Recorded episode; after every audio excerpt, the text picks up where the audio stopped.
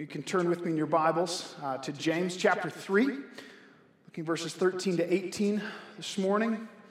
James chapter 3. If you don't have a Bible on you, uh, go ahead and just grab one. There should be one in the pew there in front of you.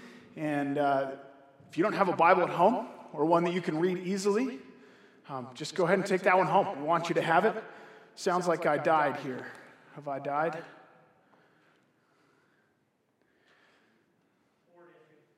Oh boy. That board has made the budget this year for a new board. So hopefully, this is the end of, uh, of our troubles there. Just give them a minute to figure it out. Yeah. We good now? We got there we go. We got it coming through. I can't speak loud enough for the people on Facebook, unfortunately. So uh, try as I may. All right. Well, James chapter 3, uh, verses 13 and 18.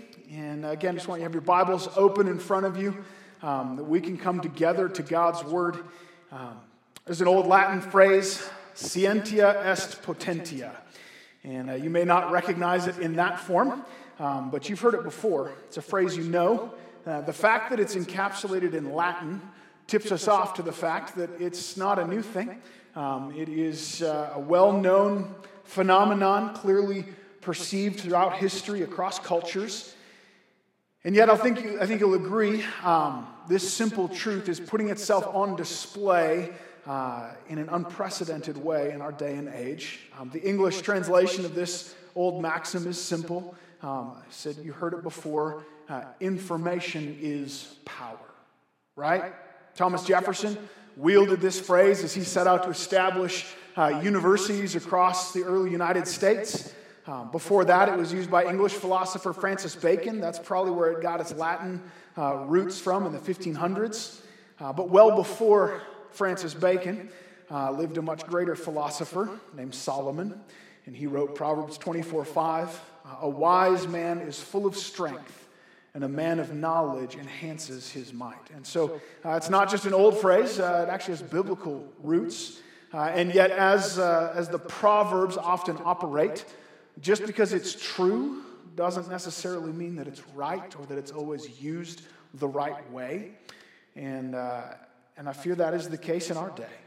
Even in the church in our day, uh, and I'll say even in our church in our day, because I see it in my own heart. This underlying idea of information is power, used in a worldly way, a selfish way. And there's a great danger in that. This has already split and destroyed churches around us. You probably know somebody who's going to a church um, that is in division right now because of this. It's tragic. This poses a grave threat to each of us. Think about the conversations you've had this last week or couple of weeks how many of them are defined by that escalating idea of information is power? Well, I know this information. Oh, but I know this information. Oh, uh, but I have this information, right? And even if that conversation stays friendly, um, whoever can spout the most facts comes away as the victor, as with the prize of power. Far too often, that conversation does not remain friendly. And that power struggle becomes tense, aggressive, divisive, even destructive. It drives wedges between brothers and sisters in Christ. It cripples and deforms the church of Christ, and by that it defames the very name of Christ. Never ceases to amaze me how the Word of God so aptly speaks to us in our day. And often the Lord, by His providence, leads us to uh, passage of Scripture at just the right time, just the right passage. Um, this battle for power appears to have been happening in James's day. And James, as the pastor, is concerned about this in his flock. And so, here in the second half of chapter 3, he, he turns to a very insightful uh, and, and culturally shocking description of true and false wisdom. Let me read James chapter 3, starting in verse 13. Who is wise and understanding among you? By his good conduct, let him show his works in the meekness of wisdom. But if you have bitter jealousy and selfish ambition in your hearts, do not boast and be false to the truth. This is not the wisdom that comes down from above, but is earthly, unspiritual, demonic. For where jealousy and selfish ambition exist, there will be disorder and every vile practice. The wisdom from above is first pure, then peaceable, gentle, open to reason, full of mercy and good fruits, impartial and sincere. And a harvest of righteousness is sown in peace by those who make peace. Would you pray with me? Father, we come before you um, as a needy, broken people as a people who need your wisdom so desperately. God, would you be at work in our hearts? Would you be um, faithful to use your word, that it would not return void, but it would go out uh, and accomplish what you intend for it in us? Lord, would you guard our hearts and our tongues from worldly wisdom? Father, would you um, make us a people marked by your wisdom, by godly wisdom, the wisdom from above. Uh, Lord, that our church might be marked um, by gentleness and peace and righteousness to the glory of your name. So, God, be at work in us. In my words, Lord, may they reflect uh, your word this morning. Father, we pray in Jesus' name. Amen. So, James opens with this piercing question Who is wise and understanding among you? Go ahead, give it some thought. He introduces us first to this test of true wisdom. Verse 13, um, the test of true wisdom. And we can see the, the James's uh, flow of thought here. He's been contrasting this idea of counterfeit faith versus true, genuine, authentic faith, looking at the effects of that true faith in the life of a believer. Chapter 2, he argued faith without works is dead. True, living, saving faith shows itself in a changed life. A life of faith is a life of active, growing obedience. Chapter 3, then, he, he draws out what that obedience might look like, specifically uh, in the way we use our tongues. True faith will produce transformed speech, tongues that are not used for tearing others down, for cursing people who are made in God's image, but the tongue is used for worship of our Father in heaven. That's the right use of our tongues. Flowing out of that conversation, then he pushes just a little further beneath the surface. Authentic faith produces a transformed way of speaking. Beneath that, then, it must have already produced a, a transformed way of thinking. And so James is now addressing that kind of thinking, that kind of wisdom that flows out of an authentic faith in Christ. So the question, who is wise and understanding among you, is meant to cause us to pause and to consider what does that look like? What is wisdom? Where do we see it? How do you know who's wise and understanding? What do we, what do we think of when we think of a wise person? A number of different things that, that easily pique our interest, kind of tune our ears in and cause us to, to listen to those who are speaking. Is it the person who knows much? That person has all the facts and the details. That person um, can win any argument because they, they, they can quote the research verbatim or they can pull out scripture verse after scripture verse. Is that a wise person? Or what about the person who is bold and fearless? They will stand up for what they believe. They are unmovable. They, they know what they believe and why, and they will not be budged. They can defend it from every angle. Perhaps it's the one who's passionate in what they believe. You can just hear their heart pouring into it, their emotion, their sincerity. They're just deeply moved as they speak. Or maybe it's the person who's articulate. They, they're, they're the wordsmiths. They can say it so well, they can craft their words, explain it easily so that it, it not only makes sense, but as they explain it, you just can't help but think there's no way that anyone could disagree. What are the markers that we look for as we try to understand who is wise and understanding among us? And the implication then is it you? Are you wise and understanding? And what would you look for in your own heart to make that discernment? And then James makes this unexpected left turn. Um, he, he's asking about wisdom and, and understanding, but he answers his own question um, with an answer about character, specifically conduct, lifestyle that shows meekness. It's almost as if he asked one question and answered a different question. Who is wise? Well, you'll see it in his acts of humility. We think of wisdom is happening in the mind. Uh, uh, it's what you know, it's how you think. But, but similar to faith, James is saying, yes, but, but true wisdom will show itself, will live itself out in the way you live your life. And the kind of conduct that true wisdom produces is works in meekness, the humility of true wisdom. It's in humble actions. Now, humility is a fine virtue. No one would argue that. But, but is it not something entirely different from wisdom? Uh, couldn't someone be truly wise and just simply be lacking in or, or growing in humility? James says no. No true wisdom, authentic wisdom will show itself in meekness, gentleness, patience, kindness, humility. That is not what we expect. That is not how we typically define wisdom, and it certainly would not have been what James's readers expected. The Greek culture, um, meekness, humility was, was explicitly degraded. They, they, that, that was a bad thing. You should not be a person of humility. They didn't honor that at all. That, that, that meek person, that humble person, that's weakness. He will get trampled over. The Hebrew culture should have known better, but look at the way the Pharisees present themselves.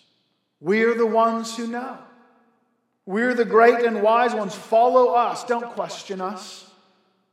They would wear their large, audacious robes with their supposed holiness on grand display. They made their boxes, their phylacteries large on their heads that everyone could see. They stood out on the street corners and, and prayed and, and heaped up their fancy words like jewels in their own crowns. Look at us, I'm wise. And likewise, I think we love to listen to those who lift themselves up, who have a large platform, those who build up their YouTube channel or pastor their mega church. And it's not that those things are necessarily wrong, but they're not necessarily indicators uh, of true wisdom. James says true wisdom, authentic wisdom, will be shown in the good works of humility. We tend so quickly to, to cling to this idea of information is power. If I can get more information, if I can get more understanding, um, then I'll be wise, then I'll have power, then I'll have influence. And James says, true wisdom doesn't work that way. True wisdom doesn't show itself in gaining power, uh, but in humility, in serving others. The assumption here that he then fleshes out is that there are, in a sense, two different kinds of wisdom. There is the wisdom from above and wisdom from below. There is true wisdom and there is false wisdom. And the question which which kind of wisdom is controlling your heart and your life? And he shows three things about uh, each kind of wisdom in turn. Um, he asks, What is the heart of that wisdom? What is the source of that wisdom? And, and then what is the fruit of that wisdom? So, so, what's the heart behind it? What drives it? What motivates it? What's at the root of it? And then, what's its source? From where does it come? How do we, how do we get it? And then, what's its fruit? What does it produce? What does it bring about in the world? And he turns first to this, this idea of counterfeit wisdom the worldly wisdom, verses 14 to 16. He says this But if you have bitter jealousy and selfish ambition in your hearts, do not boast and be false to the truth. This is not the wisdom that comes down from above, but is earthly, unspiritual, demonic. For where jealousy and selfish ambition exist, there will be disorder and every vile practice. First, he, he draws out the heart of wisdom, this worldly wisdom. What's going on beneath the surface of this counterfeit wisdom? And by the way, this idea of the counterfeit wisdom is, is right here in, in verse 14. Right? Don't boast and be false to the truth. These things are in your heart, don't, don't brag about having wisdom. That's a lie. That's not true wisdom. So let's look at this heart of false wisdom. It's rooted in two things bitter jealousy and selfish ambition. It's the opposite of meekness, it's the opposite of humility. It's all about me. I'm jealous of what others have. I want the influence that they have. It's about selfish ambition. I have, I have ambition. I have plans for myself and where I'm going. I'm, I'm climbing the ladder here. I'm gaining power. I have, I have a status, a success that I'm striving for. My own self exaltation. These people use their words to, to bring others down as they lift themselves up. They call wisdom, but it's actually just their own strategy for getting ahead, for getting their own way, for promoting themselves, even at the cost of others. It's self centered. They live in a world where their own ideas reign supreme. They see themselves as the ultimate standard of what is right and true. It suspiciously correlates with their selfish desires. Verse 15, he turns then to the source of this earthly wisdom. Where does this wisdom come from? And James starts with the negative. It's not the wisdom that comes down from above. If you remember back in chapter 1, verse 5, um, James says, If any of you lacks wisdom, let him ask God who gives generously without reproach to all, and it will be given to him. And then down in verse 17, he talks about every good and perfect gift comes from above, coming down from the Father of lights. This kind of wisdom, this counterfeit wisdom, is not that good gift that comes down from the Father. It's not the wisdom from above, it's the wisdom from below. And First James says that it's earthly and unspiritual. This wisdom is the wisdom from the world. It doesn't consider the things of the Spirit. It doesn't consider the things of God first and foremost. It's, it's short sighted and earthly minded. It just sees the, the here and now. The things that this wisdom strives after, the, the judgments that it makes, the, the value judgments it makes about what's important are, are based on worldly values, the desires of the flesh, the standards of worldly success. How do I protect myself? How do I gain my influence? And then James says it's also demonic. Though it is earthly and unspiritual, it's from this world, it doesn't see the things of the Spirit of God. Um, more than that, it's demonic. The root of it, the source of it, is Satan himself. Now, I don't think he's intending to say that that this person is demon possessed necessarily, but rather that, that Satan and his, and his demons are the, the masterminds behind this whole worldly system. This whole system of this world that, that delights in the exaltation of self and the overlooking of God. That's, that's Satan's propaganda machine at work. It's demonic. 2 Corinthians 11:3 Paul is concerned for the church and he says this, but I'm afraid that as the serpent deceived Eve by his cunning, your thoughts will be led astray from a sincere and pure devotion to Christ. That's exactly what's going on here. They're no longer sincerely devoted to Christ. They've begun to work for their own benefit, they've begun to push their own selfish ambitions, deceived by Satan, led astray into these unspiritual priorities that are consuming them. So that's the heart of it and the source of it. Finally, what is the fruit of this worldly wisdom? What does it produce? Where is it going? Well, look at verse 16. For where jealousy and selfish ambition exist, there will be disorder and every vile practice. It's not a great end. That's the outcome. It's not pretty. Where there's jealousy, where there's selfish ambition, where those motives are the, the, the directing factors of people's actions, you'll find disorder, instability, chaos. It's tumultuous relationships.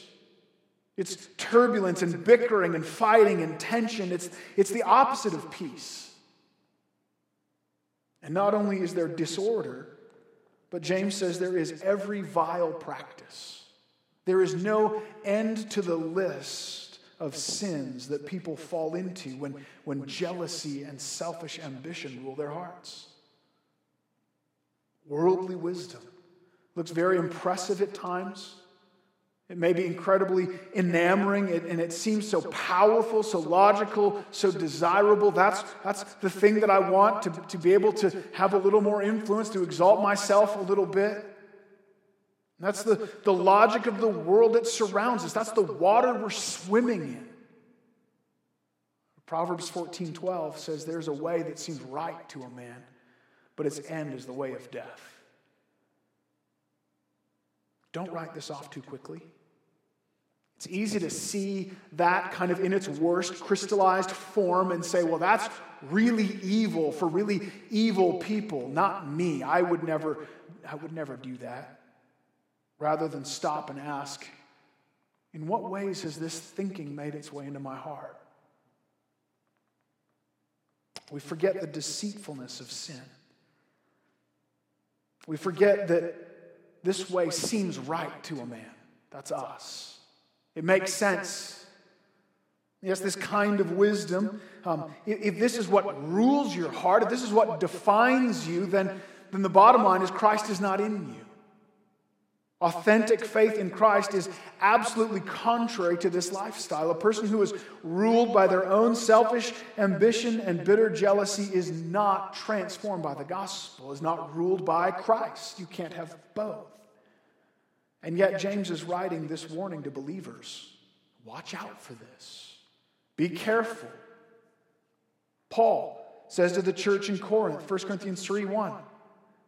But I, brothers, could not address you as spiritual people, but as people of the flesh, as infants in Christ. I fed you milk, not solid food, for you were not ready for it, and even now you're not ready, for you're still of the flesh. For while there is jealousy and strife among you, sound familiar? Are you not of the flesh and behaving only in a human way?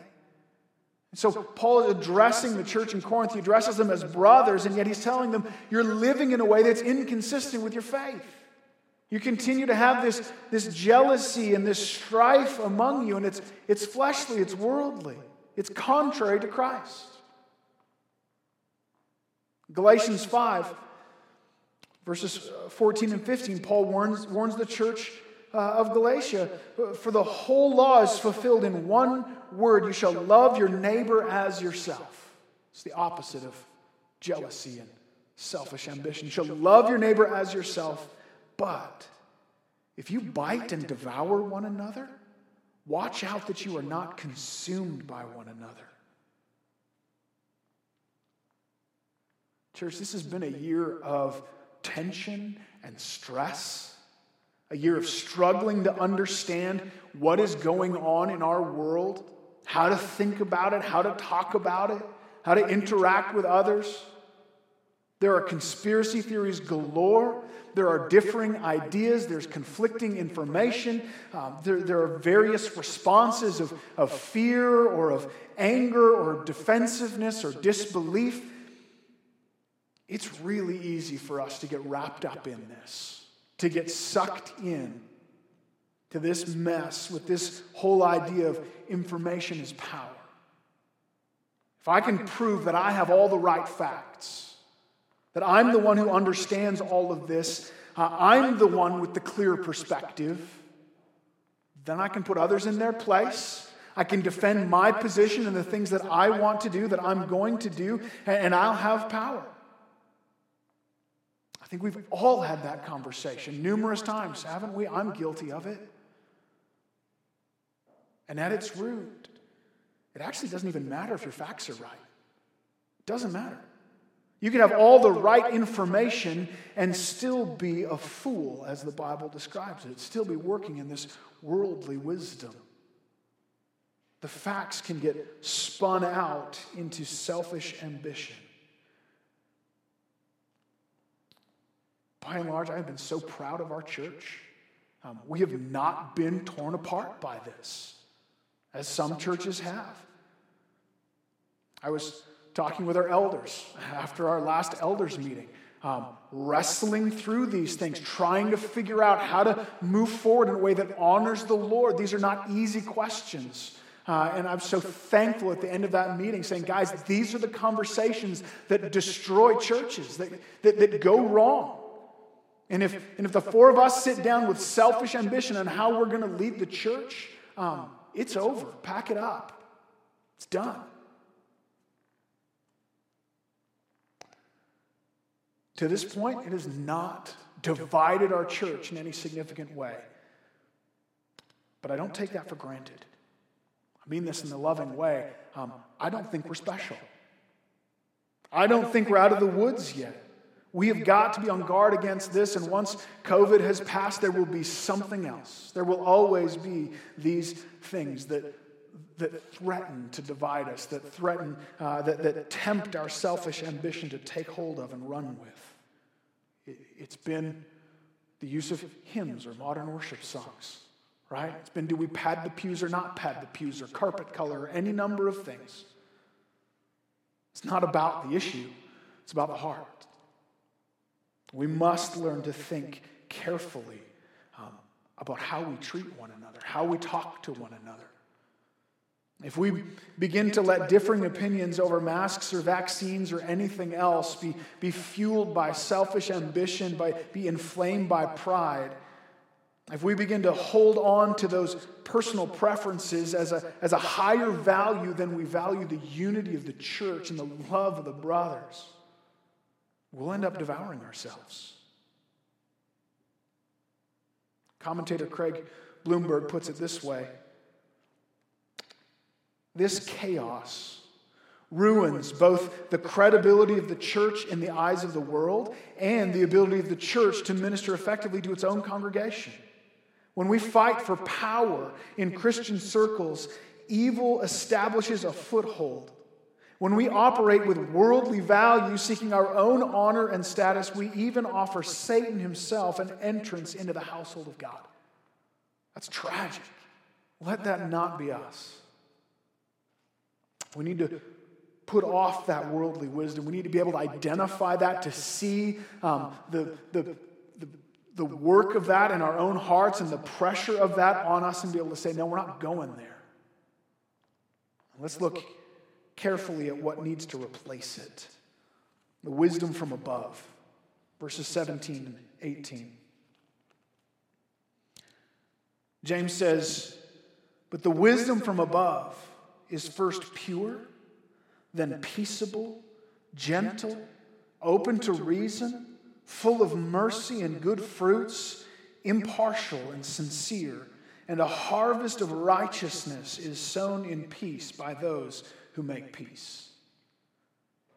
Now, James tells us the same three things about this true wisdom, this wisdom from above just in different order, but he shows us the source of this true wisdom, and then the heart of true wisdom, and then the fruit of true wisdom. Um, the source is right up front, the source of this true wisdom, clear and simple. This is the wisdom that is from above. This is that good gift coming down from the Father of lights, this wisdom that the Lord gives to those who ask.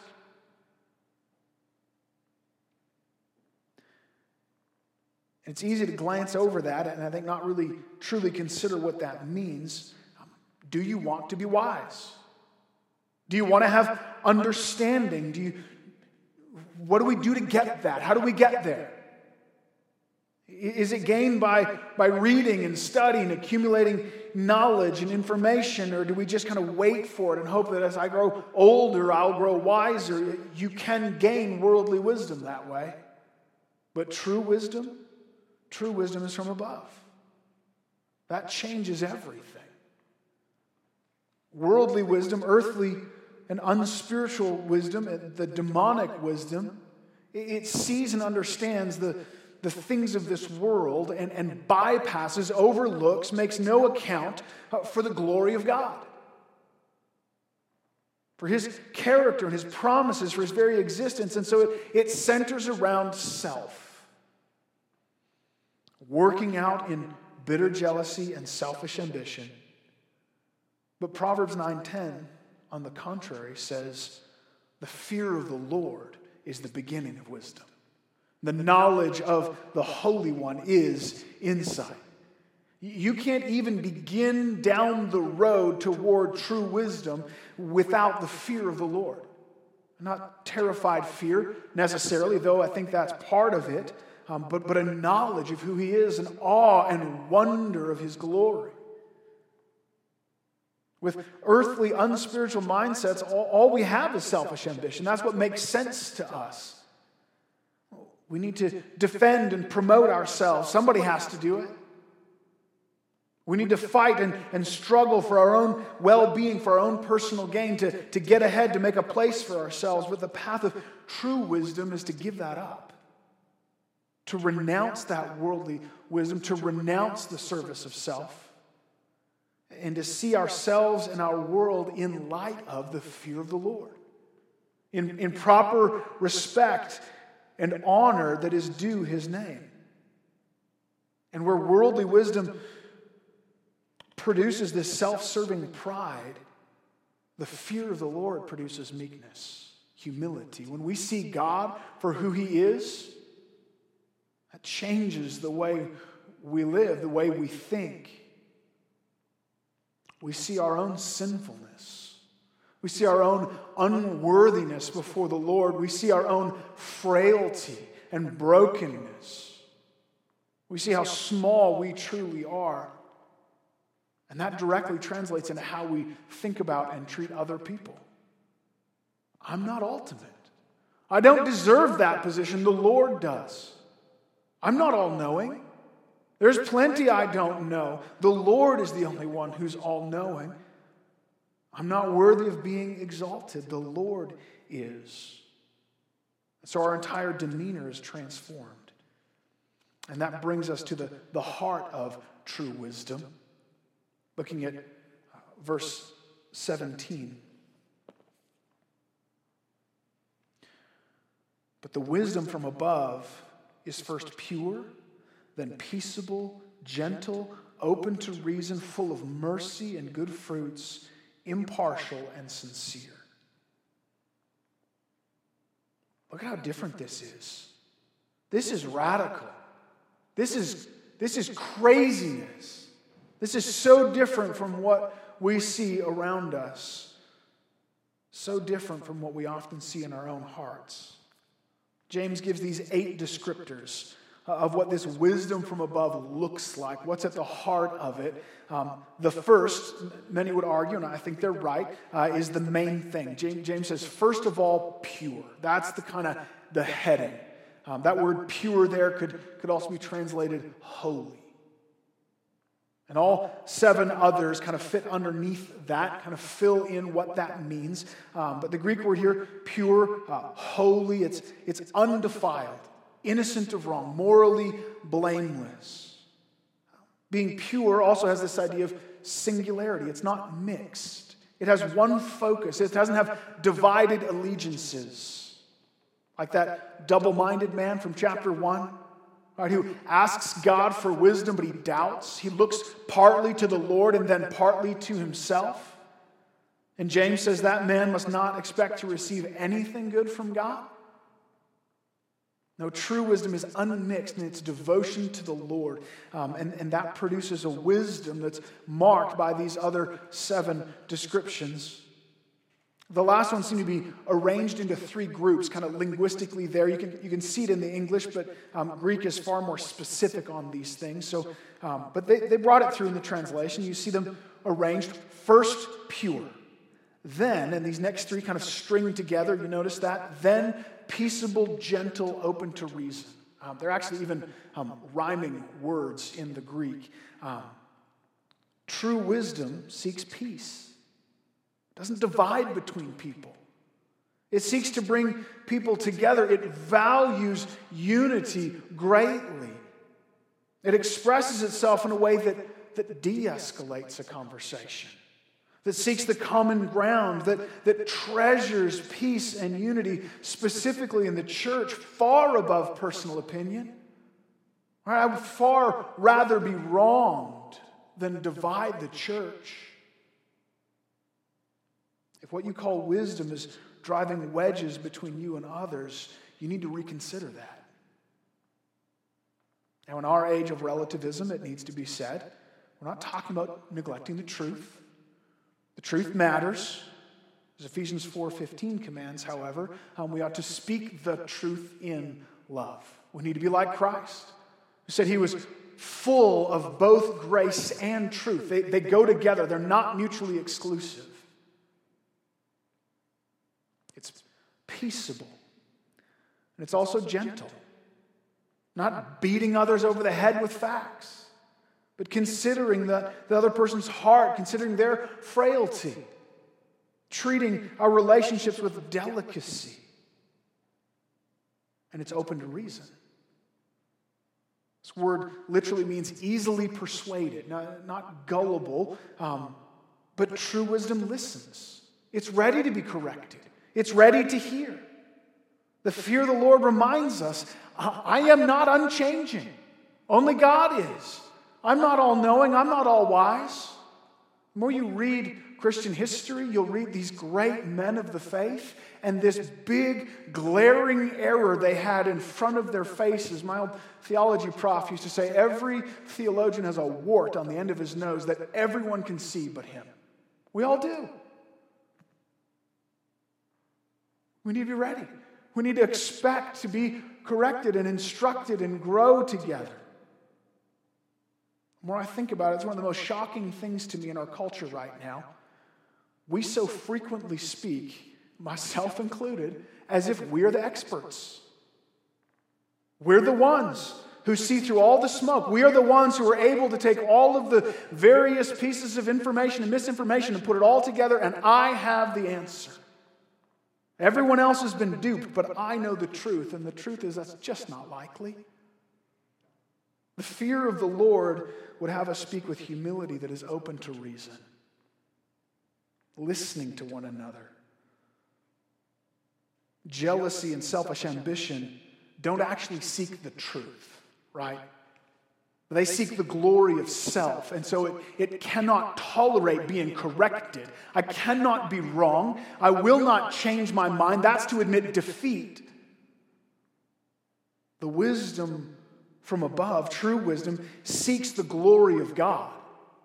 And if we're seeking the glory of God, then it's our joy to be corrected. It's our joy to then see the truth and, and give up on an error that we once held, even if that comes at personal embarrassment or cost. Philippians 4 5 commands us let your reasonableness be known to everyone. The Lord is at hand. Again, our fear of the Lord, our anticipation of the return of Christ, our, our hope there ought to make us a reasonable people. People walk away from conversations with us and say, Boy, we didn't disagree on a single thing, but he sure was reasonable. That was a, an edifying, gratifying conversation. I think I learned some things, and I think he learned some things. What a witness that would be to the world around us. If we would live this way, if we would grow in this true godly wisdom. So it's peaceable, it's gentle, it's open to reason. The next two words come together. They're both connected to that um, little adjective, full of. It's full of mercy and good fruits.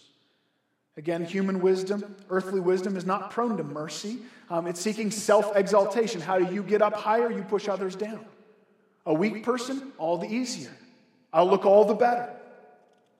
God's wisdom is eager to reach down to the lowly, seeks to to let self down in order to serve. Wisdom that begins with the fear of the Lord, that seeks his glory, sees that opportunity to humbly serve as Christ humbly served us.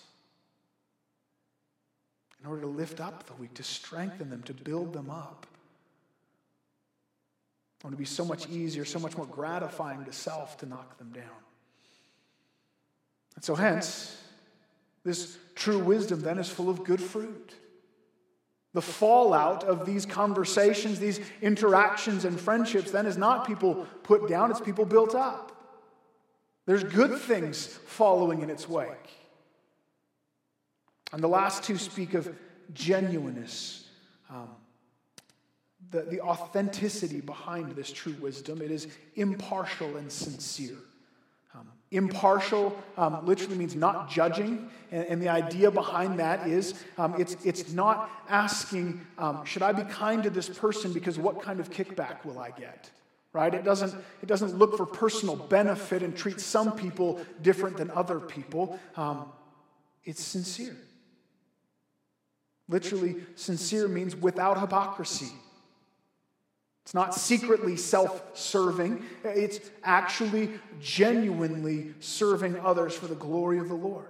Sincerely, peaceable, gentle, open to reason, full of mercy and good fruit. Speaking of good fruit, then James moves into verse 18. Um, the fruit of this wisdom. What is the final effect? What does this wisdom produce? And he says this a harvest of righteousness is sown in peace by those who make peace. Sounds lovely. What does it mean? Um, I think it's more of a, uh, a proverb, really, than that it doesn't really do well to be dissected. Um, but the idea of a harvest in, in, a, in an ancient agrarian culture, that's that's riches. That's fullness. That's, uh, that's an overflow of, a, of abundance. He's lining us up for something, and we need to see it. This, this fruit needs to be compelling. Because, frankly, the earthly wisdom has a lot to offer. Right? We just need to admit that. Earthly wisdom will gain you the respect of many people. Earthly wisdom will help you assert yourself in your workplace, in your home. It will help you protect yourself. It'll help you get ahead. It may get you quicker to that next promotion. By earthly wisdom, you can gain power and influence, wealth and ease and comfort in this life. It works. That's why people do it. It's earthly wisdom that fills the White House, is it not? It's earthly wisdom that makes CEOs and millionaires and billionaires. It's earthly wisdom that protects your pride and your rights, and there is much to be gained by earthly wisdom. And so we feel a great risk. There's a vulnerability here. This call to, to lay down that deep inner drive, to give it up, is so unnatural. It's a terrifying thing to be told to walk in humility, serve others. Well, who's going to serve me? Well, what if they take advantage of me? Well, what if, what if I get nothing out of this? What if I end up drained and empty? What's the fruit? What does this wisdom of God have to offer?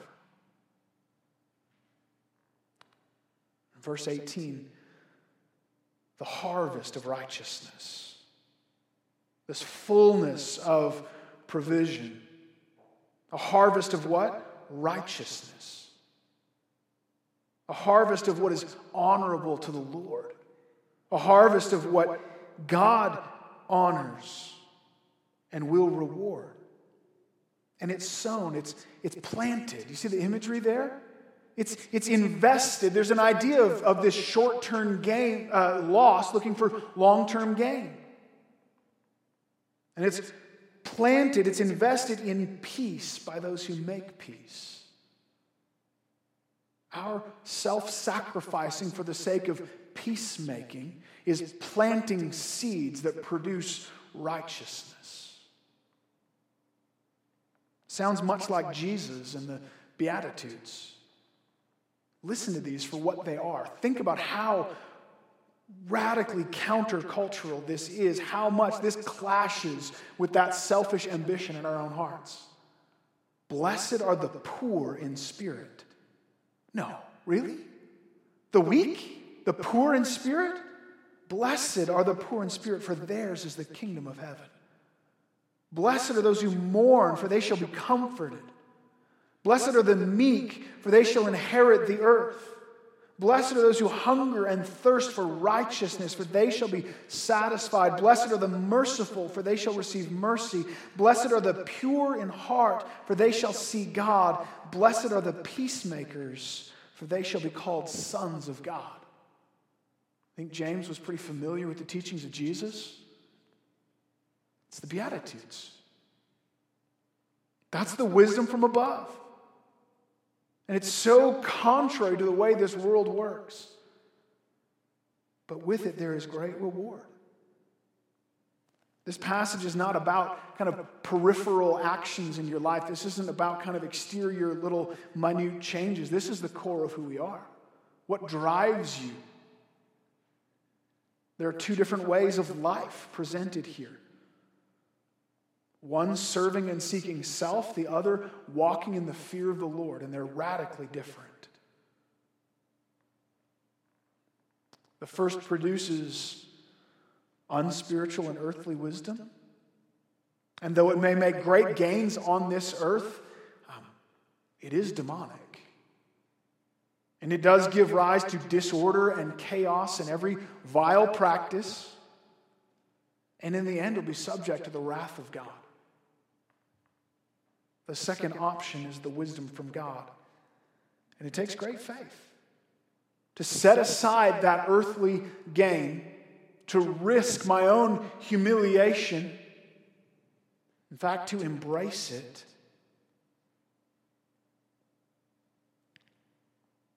To take self off the throne and trust the Lord. Seek His glory rather than my own. But the end result is the opposite of disorder and evil it's peace and righteousness. It is that which God honors and which, in the end, uh, He will reward with an eternal reward. So, what drives you? Test yourself. Look at your, your own conversations and your conduct. We need to be consistently on guard against this. Do we truly believe the Lord and live this out in our day to day conduct? Is it pure? Are you a maker of peace with gentleness and reasonableness? Are you full of mercy and good works, impartial and sincere? Or, or are you driven by selfish and earthly motives that, that produce disorder and all kinds of sin? Are you willing to surrender your life, to give up seeking and, and protecting your own glory, to trust in the promises of the Lord and seek His rewards? And to continue day by day, rooting that out, looking for and finding those, those old habits, those sinful desires that work their way in, trusting, as Jesus said, Matthew 16. Whoever would save his life, that's worldly wisdom I will save my life. I will protect it and guard it and build it. Whoever will save his life will lose it. But whoever loses his life for my sake will find it. What would it profit a man if he gains the whole world but forfeits his soul? Christ has given his life for us that we might be forgiven, that we might have eternal hope and, and reconciliation with God. But he calls us to a life given fully for him. A living sacrifice, a declaration that I no longer live, but Christ lives in me. I am no longer seeking my kingdom and my glory, but the kingdom and glory of Christ. Renouncing that earthly wisdom from below and living in the wisdom from above.